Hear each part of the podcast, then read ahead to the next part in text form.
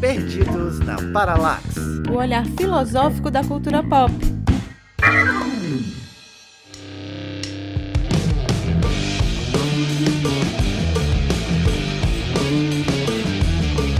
E aí, meu povo, qual é a boa? Aqui é Fred Costa e aqui no Ceará não tem esse negócio de batatinha frita 1, 2, 3. Aqui é na base da macaxeira frita. Pois tá aí. Oi, gente, eu sou a Débora Fofano e estou me sentindo espoliada da vida, roubada, totalmente arrasada. E depois eu conto por quê. Eita, misteriosa. Oi, gente, eu sou a Raquel Rocha e eu quero dizer que essas coisas de fazer competição a lá Luciano Huck e Olimpíadas do Faustão não dá pra mim. É isso aí. Eu sou o Matheus Nascimento, sou estagiário aqui do podcast e é a minha primeira aparição aí falando alguma coisa. E vamos falar mal do capitalismo, pessoal. Finalmente, Matheus falando. A voz do Matheus já apareceu cantando no final do programa lá do Jorge Ben. Astronauta, tá? Gente, mas hoje o Matheus não está como estagiário somente, né? Ele hoje é o dono, o capitão, ele que manda na porra toda, ele que fez o roteiro. Então, se ficar uma merda, a culpa é dele. Mentira. Se tiver reclamação, reclamem com Reclamem ele. com entendeu? ele. E falando em capitão, o programa hoje vai ser sobre capital. Vamos falar da série Round 6. Acho que é a série mais assistida de todos os tempos da Netflix. E fazendo aqui uma alegoria com capitalismo, sacrifício, Capital inicial, as bandas de rock. dinheiro preto. Pelo amor de Deus, né, meu povo? Vamos embora. Tchau. Fechou o podcast, foi embora. e muito mais, não sai daí.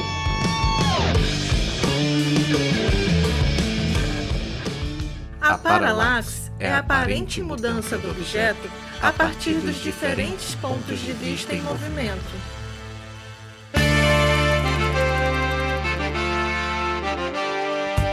Matheus, a gente sabe que tu é nosso estagiário, mas conta aqui pra galera quem é você na fila do pão. Eu sou estudante de filosofia lá da UES, licenciatura, né? Tô doido pra entrar na sala de aula. Tô fazendo minha monografia em Walter Benjamin, escrevendo sobre o capitalismo como religião, o tema do nosso programa de hoje, praticamente. Eu também já fui pipidiano da Débora, lá no, no de Câmara. Foi muito boa essa experiência. E esse sou eu na fila do pão. E mais um, Yeah. monte de, um monte de coisa. Um cara punk rock, um É cara. um música experimental e, obviamente, assistente de produção do Perdidos na Paraná. Não, tudo isso. Mas é porque a carreira de música ainda não. Nessas coisas tudo, não. Aí, Ah, assim ainda, começa. ainda. A gente dá uma moral aqui, a gente quer ver dar certo.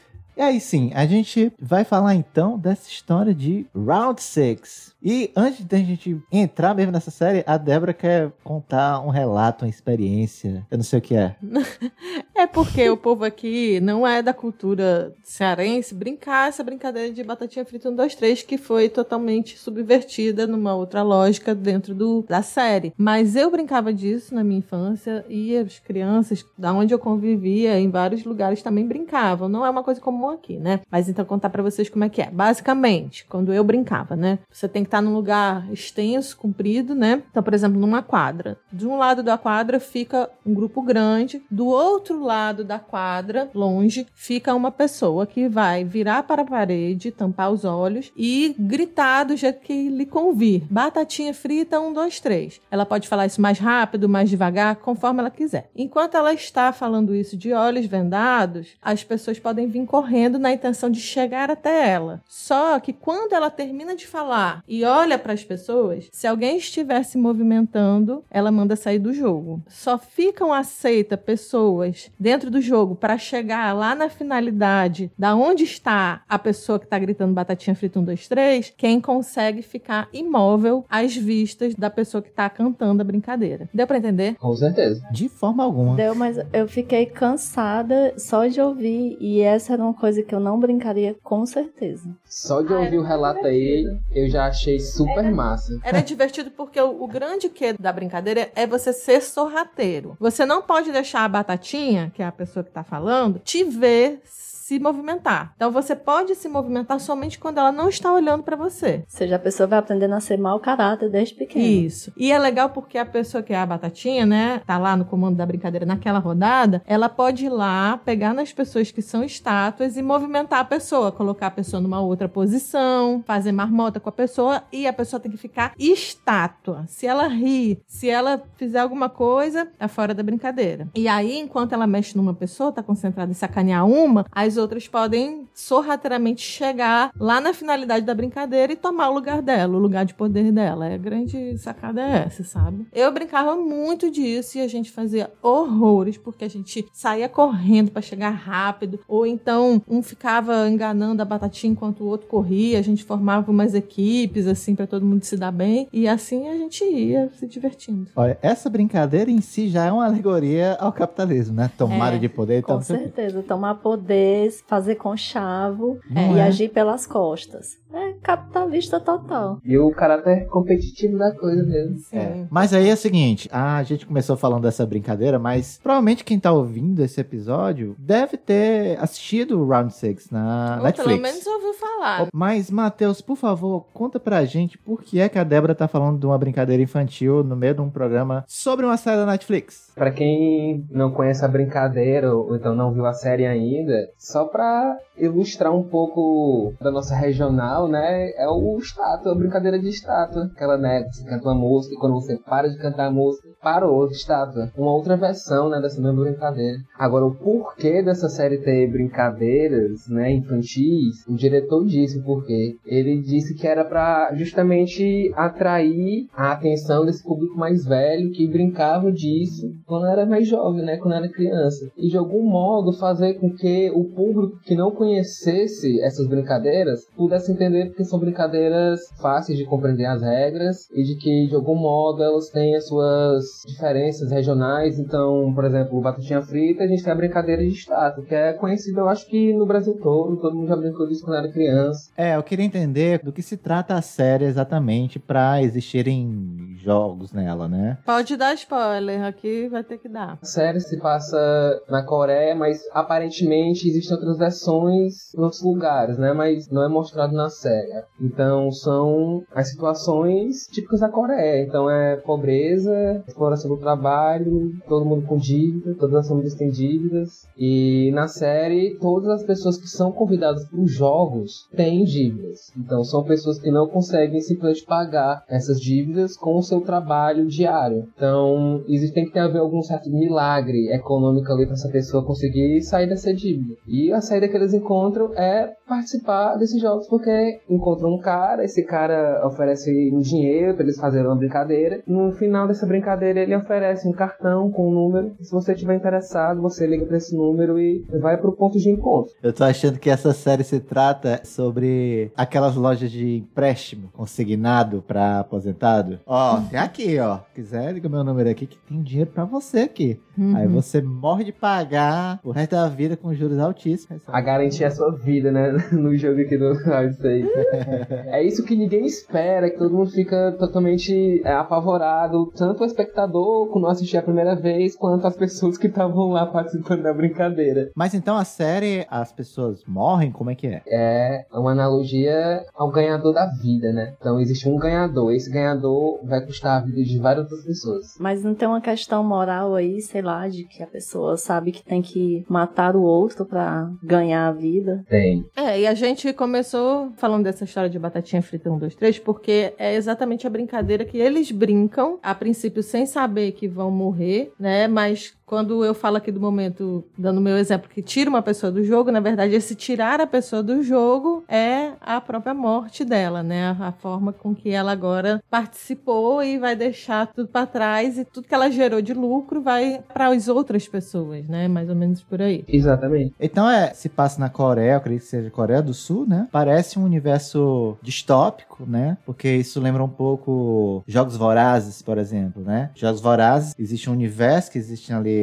tem vários regionais lá, e cada regional manda um representante para disputar um jogo, e aí só sai um desse jogo, e aí esse representante é, consegue alçar na vida de alguma forma, né? Então Route 6 é um pouco disso, né? Caracteriza como uma distopia, né? Que a gente até falou bastante no episódio sobre distopia, acho que foi o episódio 4 desse podcast. E outra, pessoal, a Raquel tava falando que não tava com vontade de assistir a série. Isso aconteceu com muita gente. Enfim, tem muita violência gratuita na série. O formato dela não agrada em todos os gostos. Realmente, existe um certo teor da série ser muito focada no modo de fazer séries e programas da Coreia. Então tem um certo um, um tom extremo ali de violência, um tom cômico. Uma coisa ácida também, né? Eu assisti uma outra série coreana que eu achei achei um negócio super meio morácido, mas não, não sei, não me cativa. Eu acho que antes da gente entrar na, na série propriamente dita, é bom a gente conversar um pouco sobre por que que as produções coreanas estão se destacando nesse sentido de demonstrar a questão da desigualdade no país deles, né? E isso demonstra uma realidade que não é só comum à Coreia, né? Eu acho também que por isso que muita gente não quis assistir. Eu não tenho a mínima condição hoje de assistir coisa de desigualdade de pobreza, das pessoas jogando para ter dinheiro, enfim. É uma é. coisa que, assim, não estou para o drama, só para a comédia. É porque eu acho interessante a gente pensar na história recente da Coreia, né? Depois da, da Guerra das Coreias, década de 60, a Coreia do Sul, ela teve uma guinada muito forte na sua economia, né, cara? Virou entre os quatro tigres asiáticos e tal. E aí, o que acontece? Quando uma economia acende tanto assim, a gente pode invocar, inclusive, as meninas né? Que o de cima sobe, o de baixo desce. E embora o padrão de vida tenha subido na Coreia, muita gente não subiu esse padrão de vida. É uma coisa que a gente. É a desigualdade. Grande. Então a gente pode ver isso em Parasita, que é uma produção que tá lá escancarada essa desigualdade e que acaba fazendo aquele pensamento sobre a arte de que a arte em tempos de paz ela não é tão frutífera quanto em tempos complicados, né? Eu acho que a arte da Coreia, o cinema, né, acaba tendo esse destaque justamente por estar tá vivendo uma desigualdade tão forte acaba tendo a necessidade de exalar isso artisticamente e acaba fazendo sucesso por escancarar isso, né? O Oscar de Parasita tá aí para mostrar isso. Elas estão fazendo um grande sucesso e estão ganhando uma repercussão mundial também porque o governo coreano começou a incentivar muito. Então a gente vê como de uns tempos para cá, incentiva a cultura, a produção de cinema, a produção de séries, ela ganhou um destaque destaque muito grande e uma importância muito grande para as produções coreanas chegarem né, no, no resto do mundo. E óbvio que os streams, a Netflix principalmente, ela tá contribuindo muito para a gente conhecer as, essas produções, né? Não só as coreanas, mas as outras produções asiáticas. Sim, importantíssimo. Aqui no Brasil a gente está patinando nisso há séculos. Há séculos e o pessoal ainda fala que a gente vive com a Lei Rouanet, né? A Lei Rouanet, se duvidar, nem existe mais. E incentiva a cultura é muito pouco. Eu, há 5, 6 anos atrás, o que me referia à Coreia do Sul era cosmético que são os melhores, assim, as tecnologias de pesquisa de cosmético e tal da Coreia são maravilhosas. Tinha até uma menina de Fortaleza que morava lá como modelo e ela vendia, né? Então ela mandava uns cosméticos em coreano e era rocheira demais. O que a Coreia invade muito o Ocidente, a gente tem mais acesso, é porque a economia de lá se baseia basicamente em grandes conglomerados, como uhum. por exemplo a Samsung. Sim é tão forte que o cara da Samsung, ele foi preso por peculato, por peculato e tal. Era para estar preso por dois anos, ele cumpriu metade da pena, porque o governo disse assim, não, ele é muito importante para a economia. Sim. A questão é que, assim, tem até alguns textos que estudam essa questão do neoliberalismo, como é que ele se impõe na economia coreana e a forma como eles criam formatos que ficam palatáveis para o restante do mundo, preservando a originalidade da cultura deles, né? Não tem um fenômeno parecido no restante do mundo. Não Uhum. tem. Por exemplo, o K-pop, que não me interessa particularmente, mas não tem como a gente ignorar como isso invadiu o mundo. A galera fez altas coisas se organizando pelo Twitter, né? E pelo TikTok, aquela época que pegaram os ingressos pro comício do Trump. Sim, sim, eles têm um poder de organização muito Gente, forte, é né? incrível o poder de organização deles, é incrível como eles conseguem, pela tecnologia, né? Não só mobilizar, mas também fazer coisas que muita gente tá aí há anos tentando fazer e não É o consegue. exemplo do Chile, né? Ah, o pessoal do K-pop fez uma movimentação muito forte no Chile, nas manifestações pra derrubar lá o presidente, esqueci o nome dele. Sebastião Pinheiro. Ei, pessoal do K-pop, vamos se unir aqui no Brasil, tá? 2022, tem eleição, vamos E aí, pessoal do K-pop, vamos divulgar o Perdidos aí, galera. É, Mas assim, vamos aqui para uma crítica. Beijo pra galera do K-pop, mas é uma cultura extremamente massificadora, sim, e homogeneizadora, cruel é, com, também. com uma estética perversa, exatamente, porque coloca um padrão da juventude, né, como esse da, de uma beleza singela, pura, e aí tem todo um fetiche por trás disso, né, que é bem complicado, bem avassalador. Eu sei que faz parte de uma determinada cultura, mas nem por isso a gente vai entender isso como ok para o restante do mundo ou para eles mesmos. Tanto é, e isso não diz respeito só ao K-pop, mas o modo de vida coreano no que diz respeito à sua economia gerou esse fenômeno da desigualdade social que a juventude está se matando, né? Então é um dos países com a maior taxa de suicídio entre os jovens do mundo. E entre os idosos. E entre os idosos, né? Os idosos, porque, como não existe um plano de previdência, de aposentadoria, que seja para atender a, grande demanda da velhice, é, não é um plano estatizado, como é aqui no Brasil, as pessoas ficam na miséria mesmo quando chega a velhice. E como isso é muito desonroso, ofende a dignidade, muitos idosos se matam, né? E os novos, as pessoas novas se matando por causa de burnout, né? E por conta de uma exigência de um mercado, tanto na área do estudo quanto do trabalho, é muito competitivo, as pessoas não conseguem dar conta. Então, gente, é terrível. Eu estava falando sobre aquele lance de, de como o neoliberalismo opera e as pessoas lá caem na rua de tanto trabalhar para poder sustentar um estilo de vida que é extremamente precarizado, né? Moradias muito precarizadas, como mostra na série, como mostra no Parasita. Basta a gente ver qualquer um filme que venha da produção coreana que fica mostrando essa maneira de viver, os cubículos que a galera vive. É um negócio assim muito assustador como isso acaba com a, a juventude, assim, acaba com a vida em geral, mas o jovem principalmente sofre demais. Eu acho que não à toa o Bingo Han saiu de lá e faz análise do, de lá, né? Ele é de lá, né? Mas ele mora na. Alemanha, coisa assim. Ele pensa as duas É, né? sociedades, né? Ele pensa tanto a ocidental quanto a oriental. A Coreia é um pouco isso, né? essa tendência confuciana de o trabalho dignifica, ela atende boa parte do Oriente, né? Tanto na China quanto no Japão, chega na Coreia também. E isso gera um problema que acaba dando origem a essa meritocracia que a gente olha com muita desconfiança. Porque será que é assim mesmo? Se eu me esforçar muito, se eu me lascar todinho, vai dar certo? Será que eu tenho que aceitar todas as misérias, todas as mazelas, me submeter a um jogo, a uma brincadeira, me submeter a uma lógica de exploração completa, porque isso dignifica? Que porra é essa, né?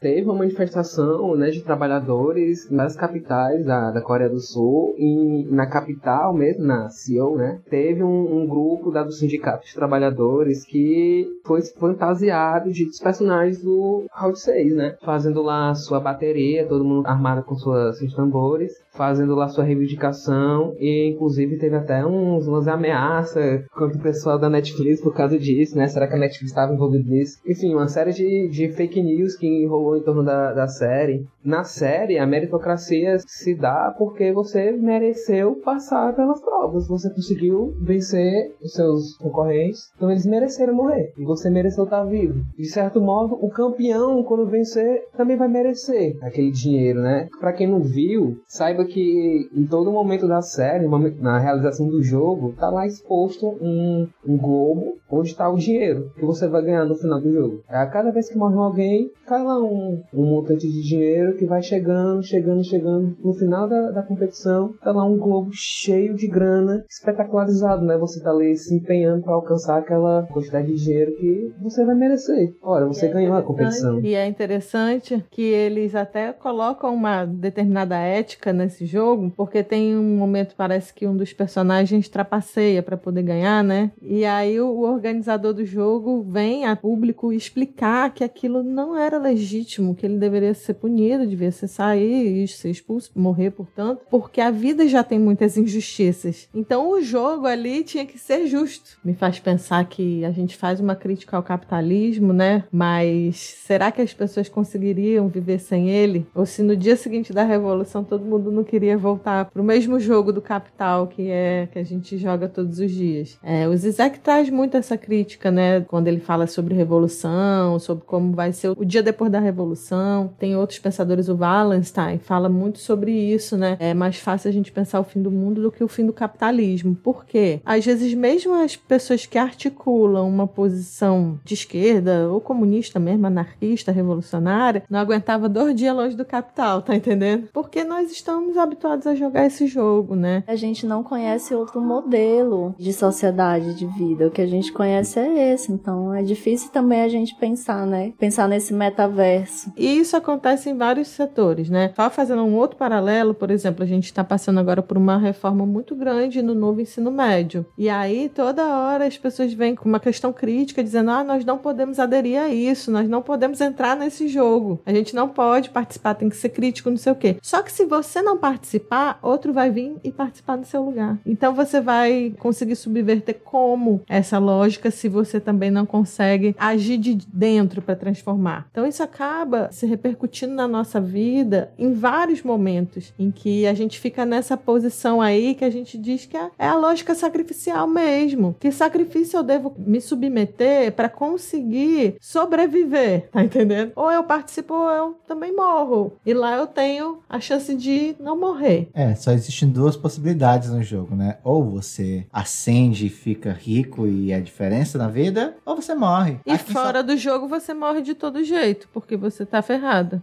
É, nisso eu lembro do seu Madruga, sábio, que fala: eu prefiro morrer do que perder a vida. Aí, aí sim. Ah, mas aí a gente cai no perigo, porque andaram dizendo aí, não sei quem foi, que é melhor morrer que perder a liberdade. Não, não, perigoso é. esse discurso aí.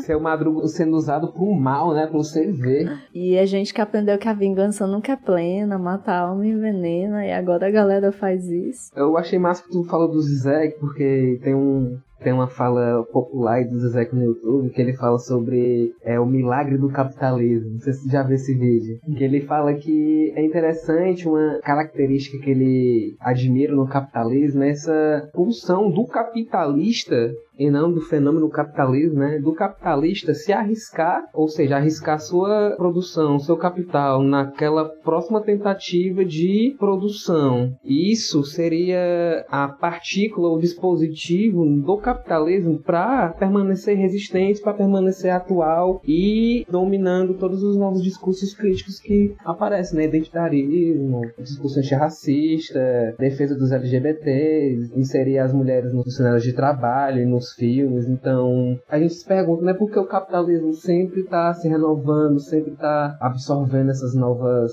essas críticas feitas a ele. Porque os capitalistas estão dispostos a arriscar a sua produção, seu capital, para conseguir se adequar aos novos cenários. Então, o Zizek chama isso de milagre capitalista. E ele tira isso dessa interpretação do Benjamin, do texto capitalismo como religião. É um texto dado começo do século XX, né, escrito em 21, ou seja, tem 100 anos que esse texto foi escrito. E ele permanece de uma atualidade sem igual. É como se o Benjamin estivesse vivo escrevendo sobre o nosso tempo. Ou de outro modo, né? Como se a religião capitalista que ele está denunciando lá tivesse chegado num cúmplice, num patamar de exploração, de culto ao capitalismo, fora de série, sim. Tanto que ele fala, né, o Benjamin no texto, que capitalismo é um, uma religião de culto, o culto mais extremado que já existiu. Lembrando, né, um texto inacabado, tem toda uma, uma mística para tentar entender entender o que, que ele quis dizer, mas existe uma ideia central, que é o capitalismo, ele é, de certo modo, fruto de um desenvolvimento dessas categorias religiosas, teológicas, que outrora as religiões tinham, né, dominavam. Tem um trecho aqui do texto, permitam citar. Olha, ele se preparou bem. Olha.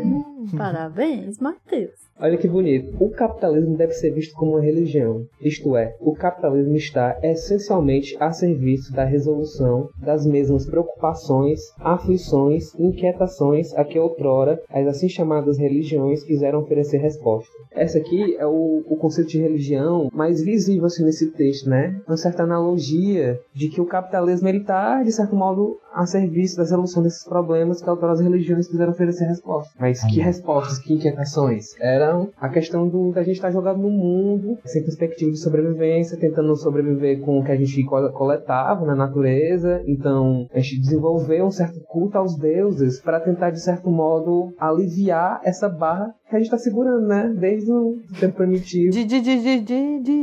Eu já fui longe, né? Eu fui num passado muito mítico, mas é esse passado mítico da escassez humana, né? De que são essas inquietações, são essas aflições que são do cunho econômico material, não só espiritual. Você tá falando aí de religião, eu tô fazendo literalmente uma analogia com as religiões neopentecostais, que tem essa coisa do dinheiro muito latente, né? Tanto o discurso sacrificial, o mérito como dinheiro. A gente vê uma galera que basicamente a teologia da prosperidade, a teologia né? da prosperidade é uma te... e essa teologia da prosperidade ela não é nova e não é fruto desse Brasil misturado, né? Ela é uma, uma teologia da prosperidade que vem aí desde a reforma da igreja lá no, na idade calvinista média, também, é né? calvinista e a gente vê assim desde esse tempo, né? Aquela ideia de que se o homem é pobre é porque Deus está castigando, porque ele não quer trabalhar, ele é preguiçoso. Então a gente vê esse desenvolvimento, né? Essa base da ideia do capital, do capitalismo, ela tá é de fato nessa coisa religiosa também, né? Nessa base da religiosidade, nesse discurso do mérito, nessa busca por enriquecer na vida, ser alguém na vida e que a pessoa só vai ser alguém na vida se ela tiver dinheiro, se ela tiver capital, se ela tiver o poder. E aí a gente traz para o Brasil é, os grandes testemunhos, né, nas igrejas neopentecostais. É, ah, porque eu era drogado, eu era viciado em jogo, eu vivia em dívida, atolado em dívida, e hoje eu tô rico, eu tô com um carro tal, eu tô morando em numa casa assim, numa mansão, porque eu tava na igreja, né? Mas aí a pessoa não entende que ela tá com dinheiro porque ela não é mais viciada. Quando a gente pensa os pormenores, a gente vê que é uma teologia realmente da prosperidade que não tem a ver com misticismo, uma religiosidade num outro sentido, né? Mas um misticismo e uma religiosidade do capital.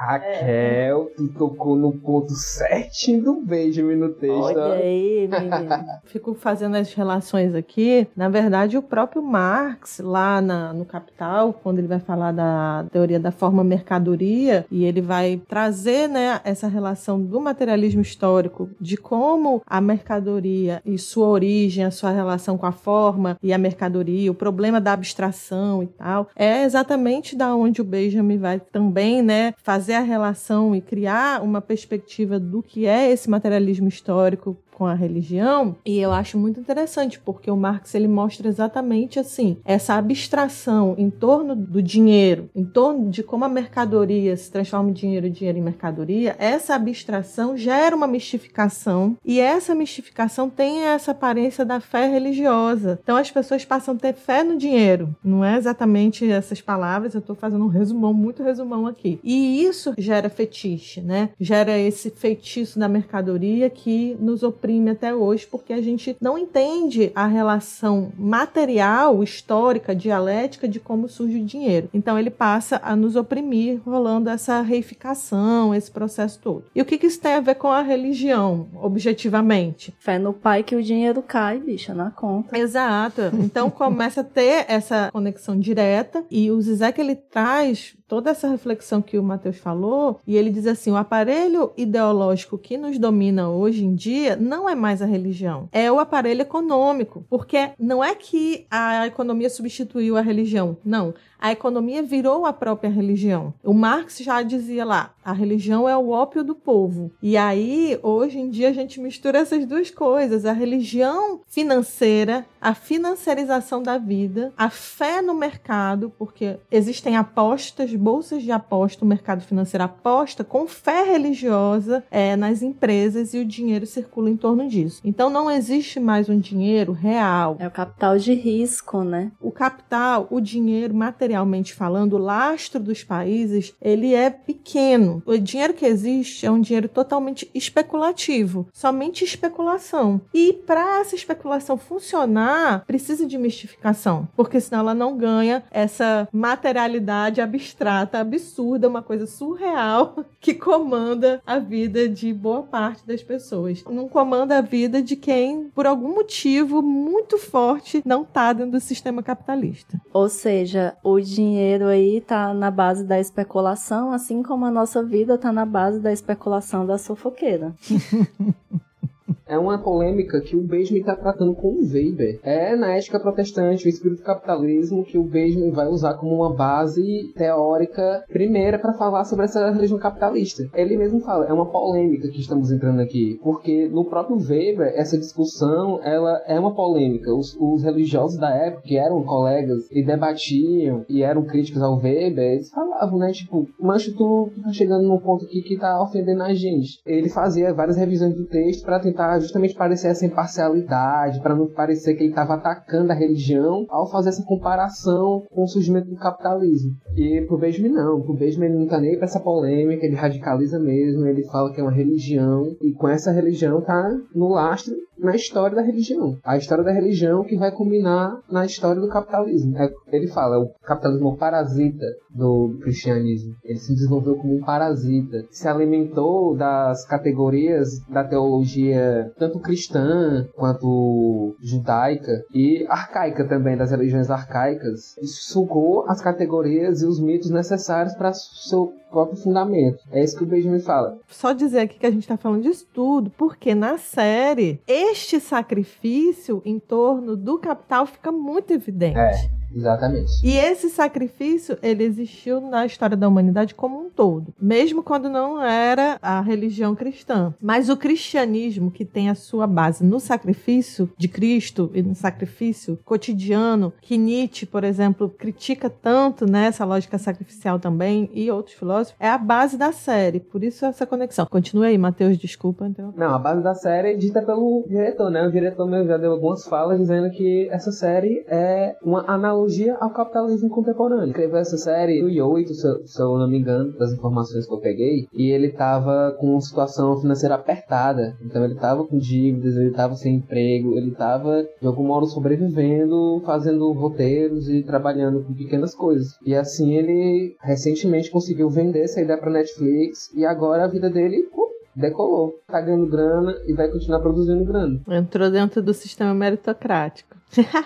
Ele ganhou um dos jogos do Round 6, né? É. Pois é, as pessoas estavam falando, né, sobre uma certa polêmica de um plágio a um anime, falando que ele era um, um plagiador, mas na verdade não. Na verdade, ele, na época que ele escreveu o Round 6, esse anime não existia ainda. Me desculpa, é um filme. Eu sei que não tá dentro da nossa pauta, mas eu queria fazer um adendo sobre esse negócio de plágio, sabe? Isso vem me incomodando profundamente. Porque as pessoas, elas querem ter uma autenticidade como se nada no mundo tivesse existido antes dela. Isso não existe. A gente está sempre de alguma forma reconfigurando algo que uma outra pessoa já fez e talvez eu nem saiba. Claro que a minha obrigação enquanto pesquisadora, por exemplo, é saber quem já falou, quem já estudou, mesmo que eu estou falando. E se eu souber disso, é muito legítimo que eu cite a fonte e tal. Mas me diga, a gente está no século XXI, o que é novo? Porque se for pensar, toda a ideia que a gente tem, alguém nesse universo provavelmente já já explorou essa ideia em algum sentido. E até assim, no mundo acadêmico, isso me incomoda porque agora a galera tá numa de autoplágio, que não pode, que não sei o quê, e você não citou o fulano, não, não, não. Claro que nós temos que ser generosos e reconhecer nossas fontes. Isso é evidente, não tô questionando isso. Eu só tô colocando que a produção acadêmica inovadora, que é o negócio que tem lá no CNPq, a gente vai preencher o Lattes, tem lá inovação, inovação, é uma grande mentira, é uma balela. É um troço que não existe. É tudo novo de novo sempre. Isso é dialética. A gente está sempre ruminando o passado e vomitando ele de novo. E as pessoas estão refazendo aquilo que já foi reescrito, né? Primeiro como tragédia, depois como farsa, seja como for. E aí tá, o pessoal quer o novo do novo do novo. Não tem, isso não existe. Pô, se o cara fez essa série aí e tem elementos de outra série, é evidente porque a gente tá no mundo que é histórico. e é referência, né? A gente trabalha com as referências pra gente montar qualquer coisa, a gente coloca as nossas referências, não tem como. É, mas nada disso vale pra Adele. Então, grande abraço, Martinho, da Vila. É. Com certeza. E agora tá uma treta nova no Instagram, né? Que o DJ Mulu, é, Renan da Penha, lançou uma música nova. E o DJ Mulu falou que o cara remasterizou uma música dele, mas que não deu crédito. Aí ele tava aqui acompanhando essa tretinha. Ai, é foda, mas olha, uma coisa que eu não suporto aqui no Brasil, por exemplo. Eu tenho um texto que é meu. É meu, escrevi ele, nananana, publico, papapá. Daqui a uns dois anos eu repenso o mesmo texto, pego o mesmo texto, repenso determinadas coisas, não tô refazendo ele todo de novo e publico. Aí vem dizer que eu tô me autoplagiando. Gente, pelo amor de Deus, as coisas têm que ter diálogo, as pessoas têm que se reformular de alguma maneira. O Zizek, ele usa esse método, não tô dizendo que ele tá certo, não, que eu acho que ele dá até uma exagerada, porque os livros dele têm colagens claras e ele admite isso. Você pega lá menos que nada, vários trechos são trechos de outros livros, igualzinho, copiado e colado, igualzinho, igualzinho, igualzinho. Entendeu? Aí aqui não pode. Autoplágio. Né? Entendeu? Ah, aí dentro. Fora que a gente que tem múltiplas personalidades, cada um escreve um texto. E às vezes uma personalidade corrige o outro texto da outra. Não, e outra coisa, até quem tenta, quem tem uma ideia, quem tem um pensamento inovador, quem tem um pensamento mais inédito, geralmente é achincalhado pela academia. Geralmente a pessoa não é acreditada pelos pares, né? E... Até o Benjamin não foi, né? Exatamente. Bichin Rei falou umas coisas tão boas. Não, ele não é considerado filósofo. Começo de conversa. Hum. Ah, isso aí, olha, se a gente for. Nosso episódio passado todo foi sobre isso, né? Quem é filósofo, quem é filósofo, quem não é, porque realmente.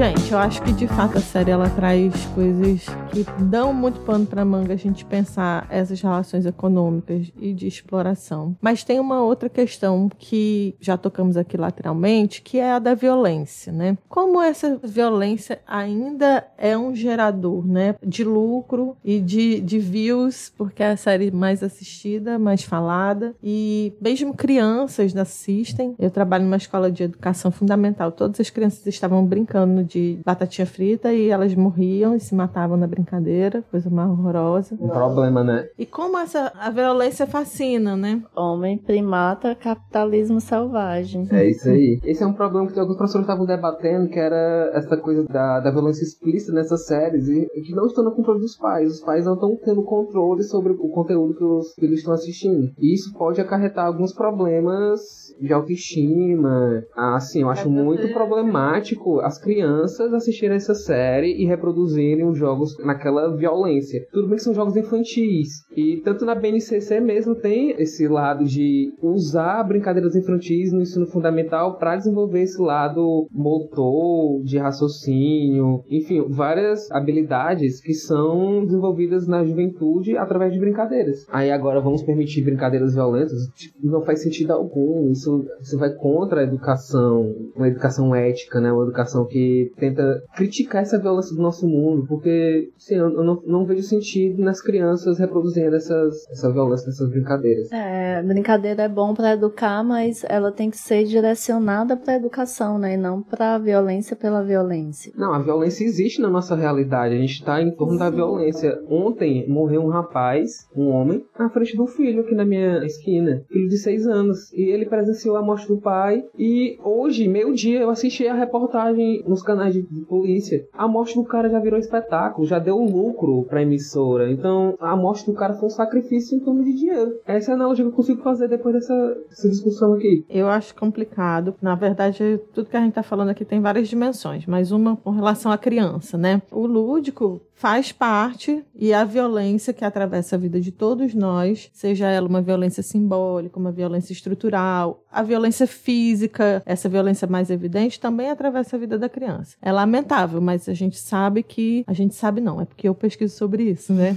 Há uma dimensão de violência que atravessa a vida de todos, em níveis mais superficiais ou mais profundos, e inclusive atravessa a vida da criança também. E não há como livrá-la de tudo isso, porque senão estaremos também cometendo uma violência contra a criança. Então, em alguma medida, elas experimentam a violência. Tanto é que elas se batem, elas se mordem, elas se xingam, elas se sacaneiam, elas se mancomunam e aquela vivência ali supervisionada por profissionais adequados é saudável para o desenvolvimento delas, né? Agora, quando uma criança é exposta a uma violência que ela não é capaz de processar, porque é uma violência adulta, né, como são essas das séries e tal, e eu acho que de maneira maneira geral, isso é muito banalizado aqui no Brasil. É banalizado porque as crianças não respeitam as faixas etárias dos desenhos animados, da programação da TV, do Netflix, não respeitam porque os pais não respeitam. Já é uma prática consolidada. Tanto é que assim, eu tive muita dificuldade com meu filho, a infância dele, a adolescência, até bem pouco tempo atrás. Hoje já liberou geral, né? Que ele tá quase 16 anos, já tá assistindo tudo. Mas assim, eu não deixava ele assistir fora da faixa dele. E eu era chamada chamada pelos meus colegas, pelos pais que conviviam comigo e com meu filho, de bobona, de bocó, de chata. Ai, mas você não deixa ele assistir. Ai, mas que menino. E coisa assim. Até porque, por exemplo, os próprios filmes da Marvel, da DC que nós gostamos muito, eu lembro emblematicamente de Deadpool. Meu filho é louco pelo Deadpool. Eu não deixei ele assistir, porque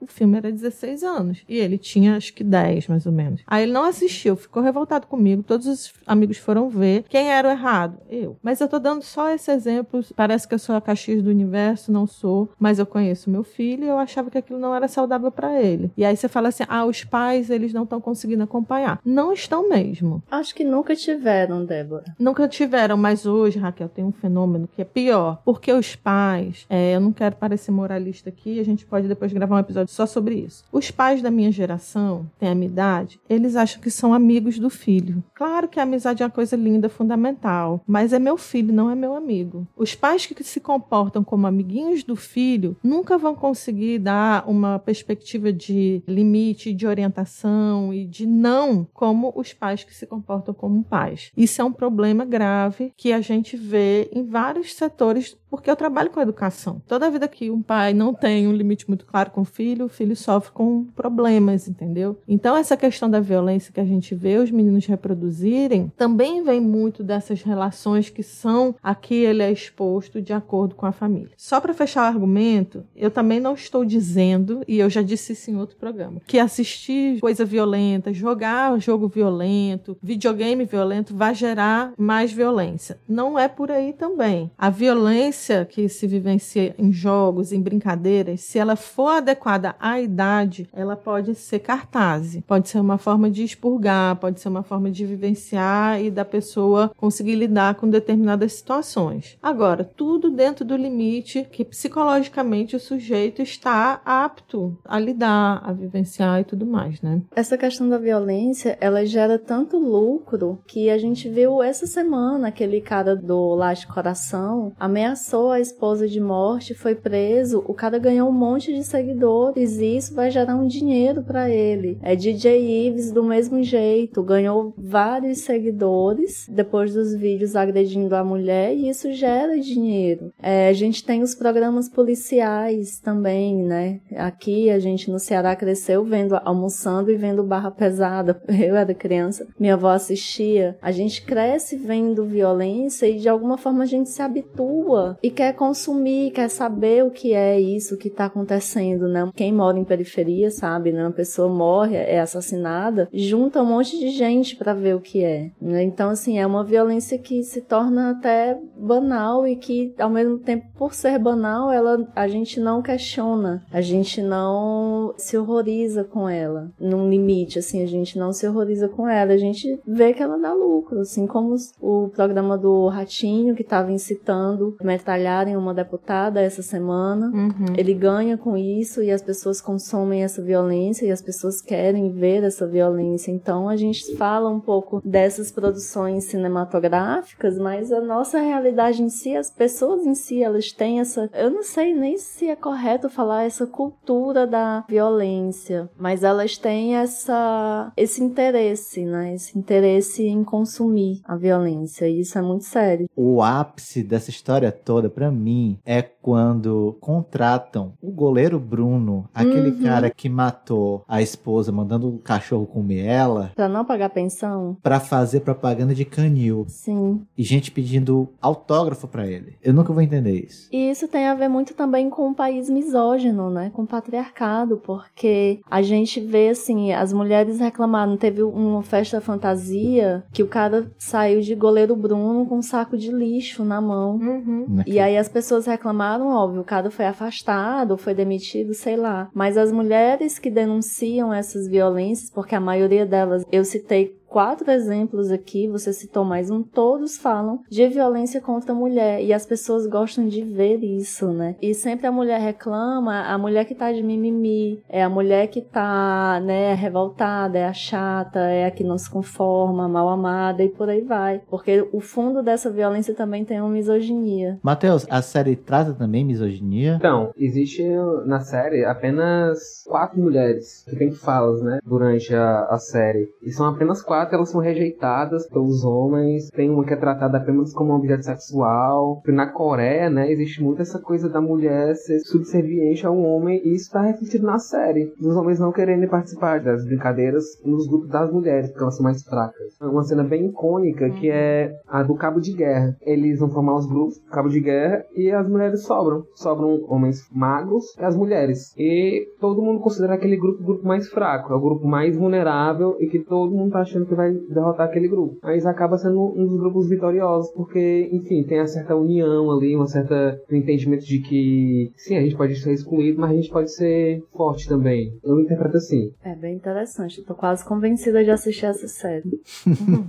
é, eu não assisti tudo, a gente viu alguns trechos, acompanhamos algumas discussões e todo mundo falando dessas questões mais polêmicas, assim. Mas eu acho que deixa essas reflexões que a gente trouxe aqui no ar, né? E eu queria que tu tu falasse aí, Matheus, das questões que você analisou de forma mais central, né? Com essa questão alinhada com o Benjamin, da lógica sacrificial, complementasse aí o que a gente não conseguiu abordar ainda. É, na série eu identifico muito alguns símbolos e algumas falas em torno disso. No começo da série, de mostrar como eles são endividados, né? E como eles precisam dessa redenção que o dinheiro oferece, essa saída. Um outro gancho seria a questão das mortes dos indivíduos lá dentro, que gerarem um certo lucro para esse vitorioso. Durante a minha infância, eu convivi muito com um ditado de que para existir um rico é necessário 500 pobres. Eu não sei se isso é tirado de algum dito popular mesmo, mas isso desde muito novo eu sempre ouvi isso e isso tá lá nessa série. Para uma pessoa sair rica de lá, todos os outros precisam ser eliminados. Uhum. E essa é uma das, uma das características que eu considero um ponto chave. E uma outra questão é a questão de como o dinheiro é fetichizado, porque ele tá lá numa esfera. Então as pessoas morrem, o dinheiro cai lá e você observa, você dorme embaixo do dinheiro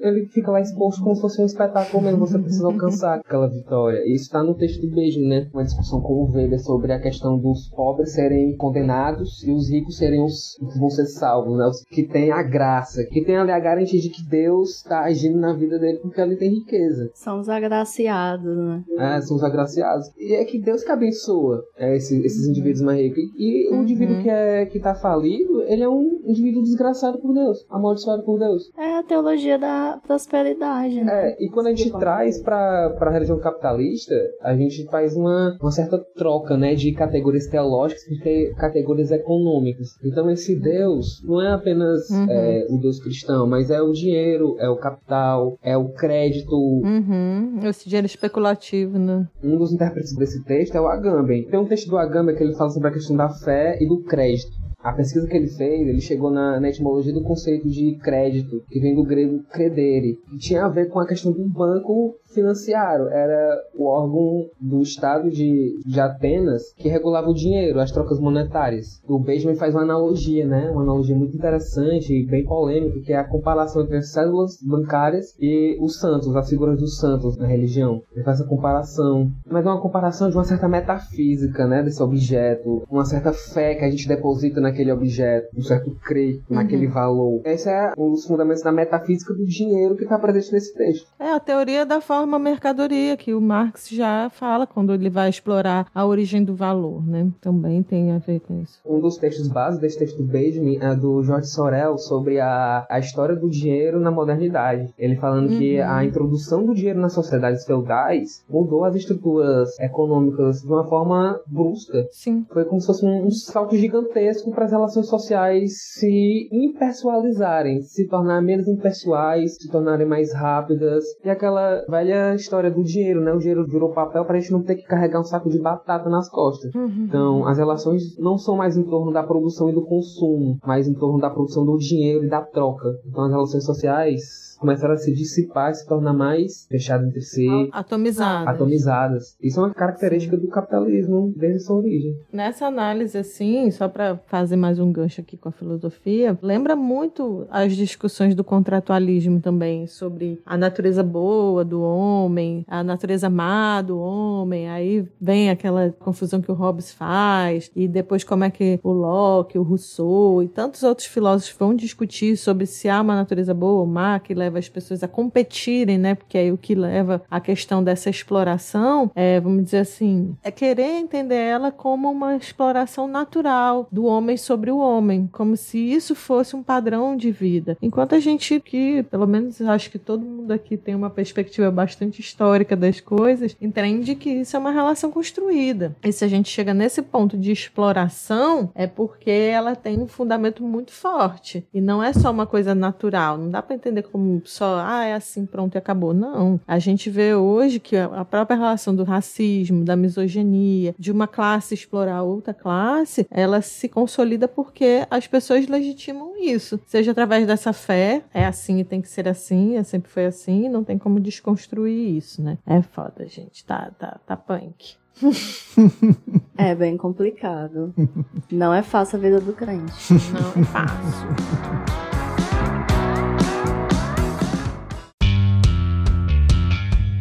E, gente, então, pela avançada hora, vamos às nossas indicações o que, é que vocês trouxeram? Manda aí, Matheus. É, minha indicação é um artigo do Thiago Canettieri, chamado Pandemia e Sacrifício. Ele articula essas categorias do Benjamin, pensando na questão do, da pandemia de Covid-19, né? Essa priorização da economia em detrimento da vida, né? Então, vamos sair de casa para trabalhar e você que se protege botando sua máscara, você que se vira para sobreviver na pandemia. Pegando ônibus lotado e... enfim. Outra indicação seriam os textos do do Agamben, que ele trata essa questão do capitalismo como religião, e o próprio texto do capitalismo como religião, que saiu na, na edição da Boitempo, organizada pelo Michel Louvi. Massa. Então brilha, Raquel. Ai, gente, eu tenho uma indicação que é uma série, na, tá na Netflix, Good Girls. Uhum. São mulheres endividadas, falidas, e que resolvem assaltar um mercadinho, e a partir daí elas entram numa treta de lavagem de dinheiro, falsificação, é, envolvimento com mafioso e vai mostrando um pouco o que as pessoas são capazes, né? São mulheres comuns e que se aproveitam pelo fato de serem comuns para não despertar desconfiança, mas que fazem várias coisas absurdas para conseguir dinheiro e depois de um tempo a gente percebe que não é só pela grana para pagar dívida, mas tem uma,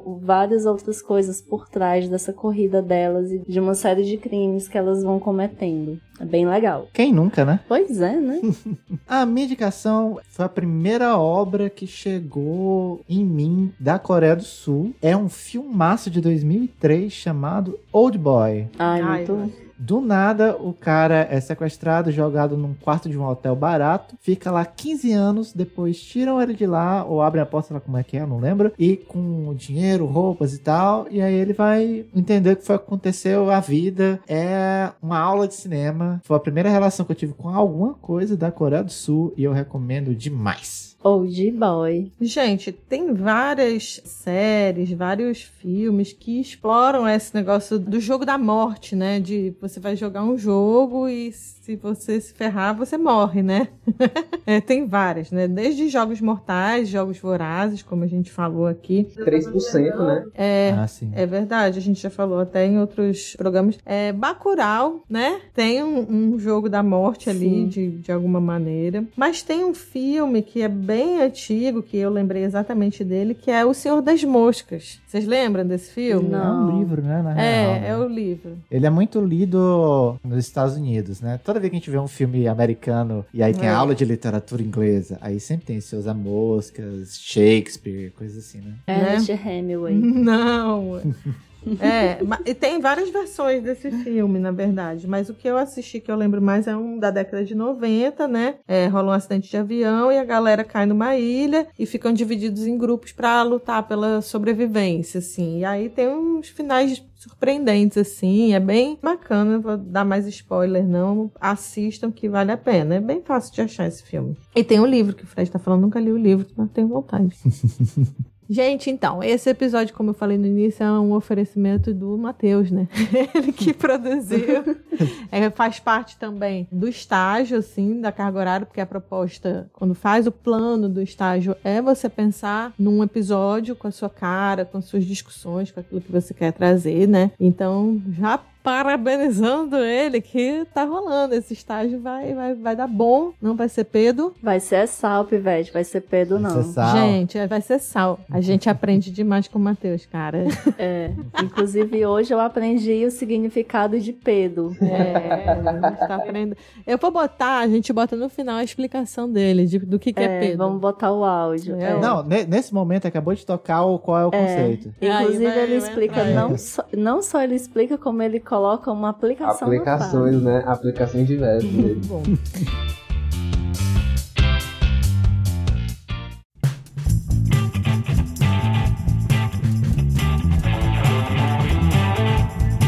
E aí, meus perdidos?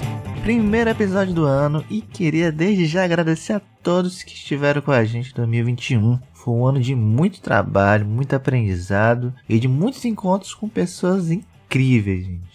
Tanto os nossos convidados quanto com você ouvinte que tem curtido nosso programa. Agradecer em especial aos nossos antigos e novos apoiadores. Muita gente nova chegou em dezembro em nosso grupo exclusivo. Nosso programa é uma produção independente, como vocês sabem. E esse incentivo é o diferencial para que a gente continue crescendo e fazendo chegar filosofia com cultura pop no ouvido de mais pessoas e com mais qualidade sempre. Quer se tornar um apoiador? Se cadastre no apoia.se barra Perdidos na Filosofia e a partir de 5 reais mensais você já nos ajuda muito. Também temos um Pix com a chave perdidosnaparalaxe.gmail.com Esse mês de janeiro a gente vai ter sorteios e recompensas imperdíveis no nosso grupo. Se eu fosse vocês, corria lá. E no nosso último episódio que saiu no último dia do ano, falamos de amor. Olha aí, a gente teve muito compartilhamento e muitos elogios para esse episódio. O pessoal amou a participação do Renato Nogueira e a Dilbênia Machado. Eles realmente são incríveis, gente. E lá no nosso grupo, o papo sobre amor levou nosso apoiador Eduardo a lembrar sobre a massificação do amor romântico e o grupo dos neuróticos anônimos, que atende pessoas que se veem adoecidas por esses padrões e amor romântico, egoísmo, ciúmes. Acho que tem até uma novela que falava sobre isso. O pessoal lembrou aqui. Eu não sei, eu não vi não. Muita gente comentou que ouviu o episódio e adorou, entre eles a Renata Castelo e o Paulo Vitor. Abraço pra vocês, gente. E se você quiser mandar o seu feedback, suas dúvidas, críticas, falar de novos temas para episódios, vocês podem encontrar a gente pelo e-mail perdidosnaparalaxe.gmail.com, no Instagram Perdidos na Paralaxe, no Twitter PP Paralaxe. A Débora é a filósofa ponto de interrogação no Instagram. No Twitter sou Underline Costa, no Instagram Underline Costa. E a Raquel é Raquel R. Roche no Instagram. Então ainda tem programa, não sai aí. E bom 2022 para vocês. Matheus, querido, faça seu nome, faça teu nome. Pois é, Matheus Nascimento, prazer aí. Estagiário aqui do podcast. Tá sendo um prazer muito grande trabalhar com a Raquel, com a Débora, com o Fred. Trabalhar novamente com a Débora, né? Porque eu já fui bibidiano na Nova Câmara. Já foi torturado por mim várias vezes. Não, torturado em nada. Tu me ensinou a como dar aula, mulher. Isso foi muito importante pra mim. E, e sou estudante de filosofia da UES, licenciatura. Meu sonho é ser professor. Meu sonho é ser músico, produtor. Enfim, eu tenho vários sonhos. Eu sou novo ainda. Vou tentar, vou lutar e vou me sacrificar pra conquistar minhas coisas. É, ele tá pra jogo, tá pra Matheus jogo. tá pra ele. jogo, pessoal. E ele é igual a gente aqui, ligado no modo Roland Barthes de aleatoriedade. Comprometido, viu? Não, você tá pra jogo profissional, Matheus. O bom da juventude do Matheus é que essa é a parte do programa em que as pessoas dizem o que elas estão fazendo e o Matheus é a parte das coisas que ele pretende fazer. Maravilhoso. Ah, Eu tô fazendo monografia, né? Que é um certo sacrifício que eu tô fazendo. Então, Com Sim. certeza. É, Na verdade, ele tá saindo 10 anos mais jovem desse, desse estágio porque a gente sugou a juventude dele. É. ei, ei. pois, cara, foi muito bom. Eu adorei. Ah, eu me adorei diverti, também. Aprendi também. E assistir a série, Raquel. Não tem preconceito Eu, não, eu tá tô, eu tô convencida, Matheus. Eu tô convencida a assistir a série e eu adorei porque o Matheus não só fez a pauta, como ele fez a pesquisa de pauta. Então eu fui só consumindo aquilo que ele colocou lá no nosso grupinho pra pesquisar e me preparar pro episódio hoje. Eu ainda achei que me preparei pouco, né? Porque eu sou virginiano, tem essa coisa de, de querer ser o mais exigente possível. Mas Oh, meu Deus do céu. Parece até que tu não tá acostumado aqui com a gente. A gente sofre porque tem muito tempo que a gente abdicou de Netflix. A gente já falou isso aqui algumas vezes. A gente não tem Netflix, aí a gente fica assistindo na, na poeta dos outros de vez em quando. Inclusive, mandem senhas do Netflix. É isso, gente. Se você não consegue mandar um pix pra gente, entrar no apoia, se você pode Tamo nos aceitando. apoiar. Vocês podem nos apoiar dividindo as senhas dos streams com esses podcasters que estão aí, vai não vai na falência. E se chamarem a gente pra fazer um round 6, a gente não vai ganhar nada. sacrificar um segundinho na vida pra fazer a divulgação, né? do programa, Ajuda aí. É. E, gente, embora o capitalismo deixe a gente morto de cansado, não é sacrifício nenhum estar aqui com vocês.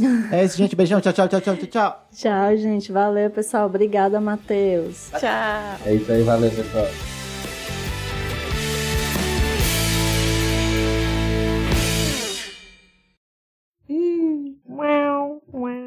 Perdemos Matheus.